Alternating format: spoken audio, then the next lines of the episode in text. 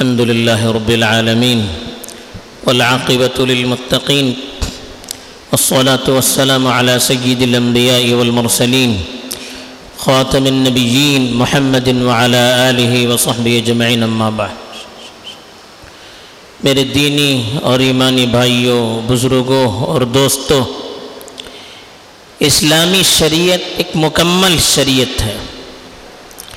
صرف عبادات اور معاملات میں ہمیں رہنمائی نہیں کرتی کہ نماز کیسے پڑھنا ہے، روزے کیسے رکھنے ہیں، حج کیسے کرنا ہے، زکوٰۃ کیسے دینی ہے یا کاروبار کیسے کرنا ہے۔ صرف انہی پہلوؤں کی طرف شریعت رہنمائی نہیں کرتی ہے۔ اسلام بڑا وسیع ہے، زندگی کا ہر شعبہ، چاہے وہ سیاست ہو، خوشی اور غمی کا ہو یا میدان جنگ ہو، کوئی زندگی کا پہلو ایسا نہیں ہے جس میں شریعت ہماری رہنمائی نہ کرتی ہو۔ کسی بھی پہلو میں شریعت ہمیں آزاد چھوڑتی نہیں ہے، بلکہ ہر کام میں ہمیں شریعت کا پابند ہو کر رہنا ہے۔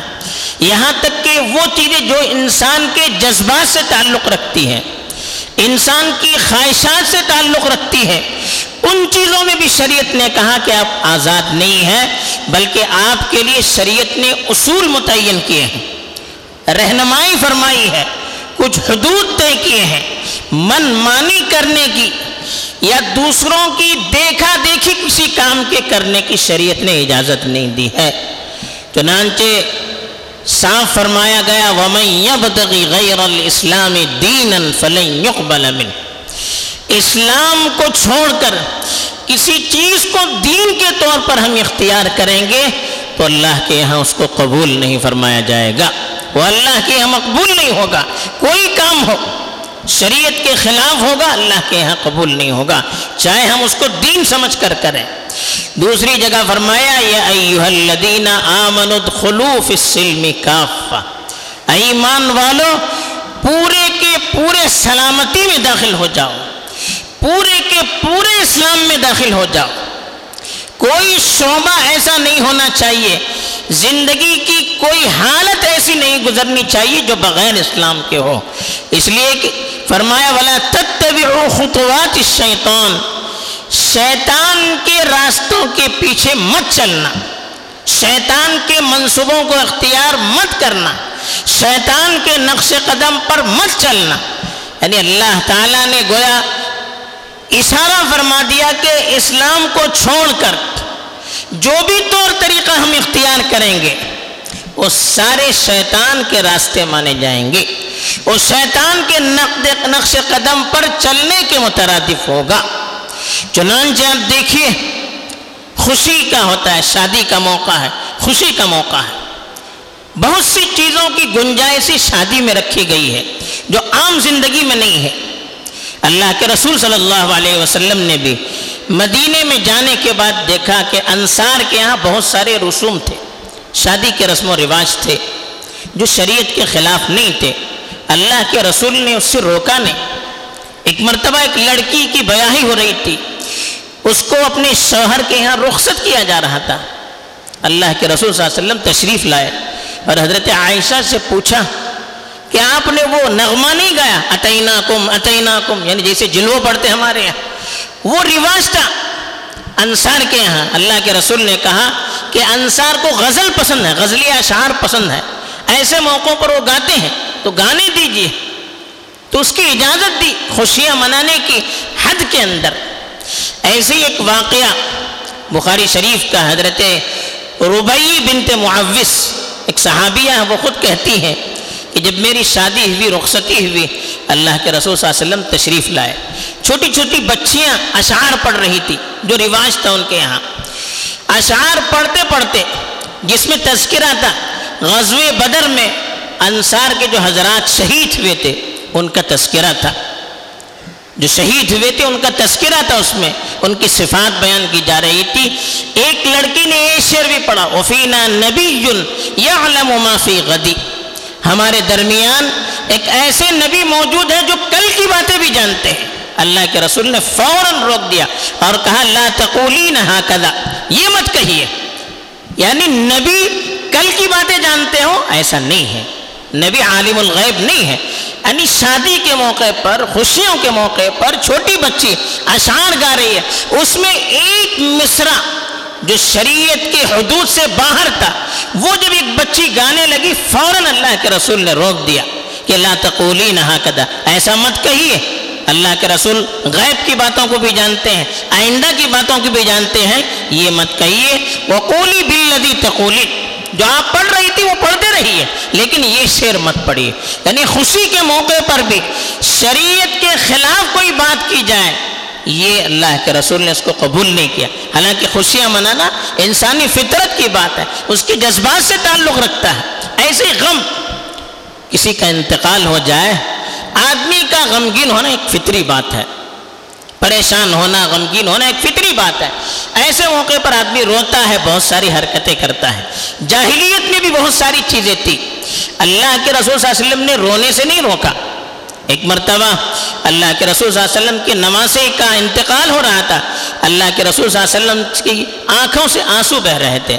ایک صحابی نے پوچھا، اللہ کے رسول آپ بھی روتے ہیں؟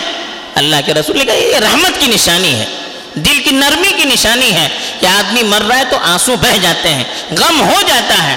اس کی اس سے شریعت نے روکا نہیں ہے، بلکہ عورت کو جس کے شوہر کا انتقال ہوا چار مہینے دس دن تک سوگ منانے کا حکم دیا کہ آپ زیب و زینت اختیار نہیں کر سکتی، ادھر ادھر گھوم نہیں سکتی، خوشبو نہیں لگا سکتی، اس لیے کہ آپ کے شوہر کا بھی انتقال ہوا ہے، آپ کو تو سوگ منانا چاہیے، آپ کو تو غم کی حالت میں رہنا چاہیے۔ تو غم منانے سے روکا نہیں، لیکن غم حالانکہ فطری چیز، جذباتی چیز، اس میں بھی کہا کہ شریعت کی حدود کو پھلانگنا نہیں چاہیے، شریعت نے جو حدود بیان کیے ہیں اس سے آگے نہیں بڑھنا چاہیے۔ اور جاہلیت میں غیروں کے یہاں جو رسوم چلتے تھے، موت کے موقع پر، غمی کے موقع پر اس کو اختیار کرنا نہیں چاہیے۔ نوحہ خانی سے روکا۔ نوحہ کہتے تھے جب کوئی مر جاتا تھا تو کرائے کی عورتیں بلائی جاتی تھی، وہ روتی تھی، ہاں ہاں کر کے روتی تھی، ڈھونگی رونا ہوتا تھا، وہ ایک رسم تھا، اس سے روکا گیا۔ ایسے ہی کہا لیس منا من لطم الخدود وشق الجیوب ودعا بدعوى الجاہلیہ، بخاری شریف کی روایت ہے۔ کہا کہ جو شخص اپنے منہ پر، یعنی مرد آدمی کا کوئی مر جائے تو آدمی اپنے چہرے پر مارتا رہتا تھا، مار مار کے روتا تھا، اپنے کپڑوں کو پھاڑتا تھا اور جاہلیت کے الفاظ استعمال کرتا تھا، ہے پہاڑ، ہے فلاں کہہ کر۔ اللہ کے رسول نے کہا یہ سب نہیں، نہ منہ پہ مارنا چاہیے، نہ کپڑے پھاڑنا چاہیے، نہ جاہلیت کے الفاظ استعمال کرنا چاہیے۔ آپ غم منائیے، لیکن غم میں بھی شریعت کے حدود سے آگے مت بڑھیے۔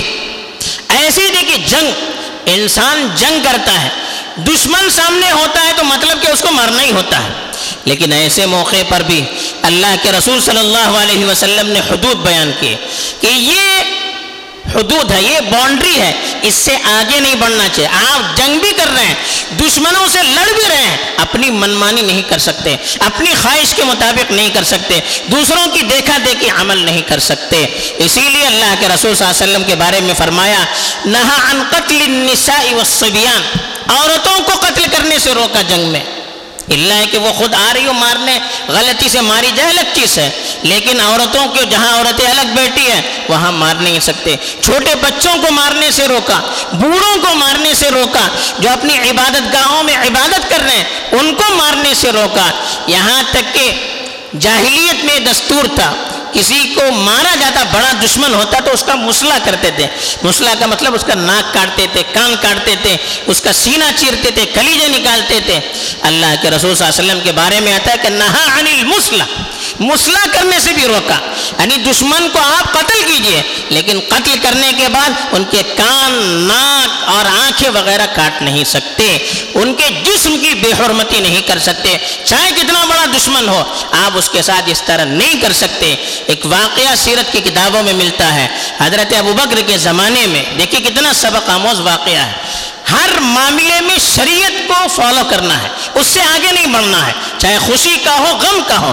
حضرت ابوبکر کے زمانے میں روم میں لڑائی ہو رہی تھی، حضرت عمرو بن العاص کمانڈر تھے اس کے، تو انہوں نے جب فتح کیا، فتح کے بعد جو ان کا کمانڈر تھا دشمنوں کا، اس کا سر کاٹ کر حضرت ابوبکر کی خدمت میں بھیج دیا۔ یہ دشمنوں کیا ایسا رسم تھا، ایسا رواج تھا کہ جو کمانڈر مارا جاتا تو اس کا سر بھیجتے تھے، یہ فتح ہونے کی، جیتنے کی نشانی تھی۔ تو اللہ کے رس حضرت ابوبکر کے بعد وہ سر لایا گیا۔ حضرت ابوبکر ناراض ہو گئے، حضرت عمر بن ابو عمرو بن عاص کو وہاں سے بلایا اور پوچھا یہ تم نے کیا کیا، اس کا سر کیوں بھیجا میرے پاس؟ انہوں نے کہا کہ دشمن بھی ہمارے ساتھ یہی کہتے ہیں کرتے ہیں، اسی طرح کا معاملہ کرتے ہیں، ہمارا کوئی بڑا مر جاتا ہے اس کا سر کاٹ کر وہ اپنے بادشاہ کے پاس بھیجتے ہیں، ہم نے بھی وہی کیا ہے۔ حضرت ابوبکر غصے سے لال پیلے ہو گئے اور کہا روم اور ایران والوں کے طریقوں کو اختیار کرتے ہو، یعنی دشمنی میں بھی دشمنوں کے طریقے کو آپ اختیار نہیں کر سکتے، آپ اطلاع دیجئے کہ ہم جیت گئے، یہی کافی ہے، کسی کا سر بھیجنا یہ اسلام کی شان نہیں ہے۔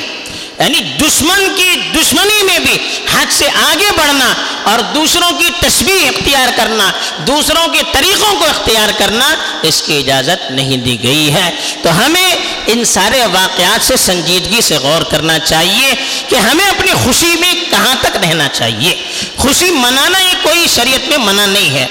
اللہ کے اللہ تعالیٰ نے خود قرآن میں کہا، مکے میں جب اللہ کے رسول صلی اللہ علیہ وسلم تھے تو ایران اور روم میں لڑائی ہو گئی۔ ایران والے مجوسی تھے، آتش پرست تھے، جو مشرکوں سے قریب تھے، اور روم والے اہل کتاب تھے، اللہ کو مانتے تھے، حضرت عیسیٰ کو مانتے تھے، وہ مسلمانوں سے ذرا قریب تھے۔